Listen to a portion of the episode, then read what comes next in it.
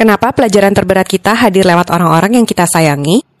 Sebetulnya kita semua murid kehidupan di dunia ini dan setiap peristiwa adalah pelajaran.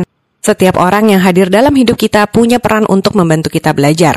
Menurut teori reinkarnasi, lahiran sebagai anggota keluarga dikarenakan karma, entah baik atau buruk. Ini menjadi perjanjian antar jiwa untuk saling membantu belajar.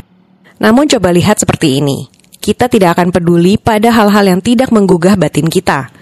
Karena ada ikatan batin, kita jadi memberi perhatian lebih. Dalam hidup kita harus belajar dua hal dasar, menerima dan melepaskan.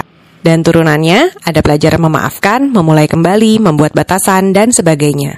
Dan kita belajar semua hal itu lewat kejadian yang kita alami dengan orang-orang di sekitar kita. Selama kita belum sadar, pelajarannya akan terus berulang. Jadi berhenti menunjuk dengan subjektif dan mulai memahami pelajarannya. Karena semua dimulai dari dalam diri. Yuk, sadar yuk!